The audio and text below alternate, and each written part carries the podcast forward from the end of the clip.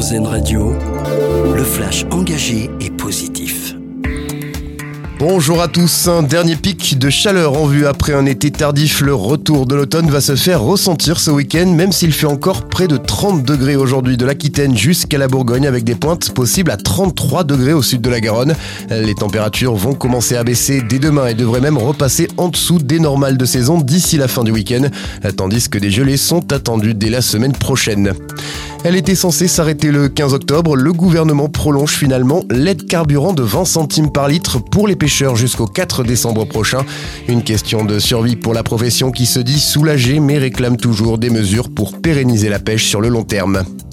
Une bonne nouvelle si vous avez prévu d'acheter des meubles, prochainement Ikea va baisser ses prix dans les rayons. Le géant suédois a annoncé hier un chiffre d'affaires en hausse de près de 7% et veut poursuivre sa stratégie de baisse des prix dans la perspective de devenir encore plus abordable, plus accessible et surtout plus durable, indique son PDG dans un communiqué.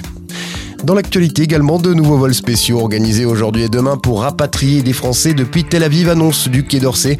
Les mineurs isolés, les femmes enceintes ou les personnes en situation de handicap ou en urgence médicale seront prioritaires, précise le ministère des Affaires étrangères.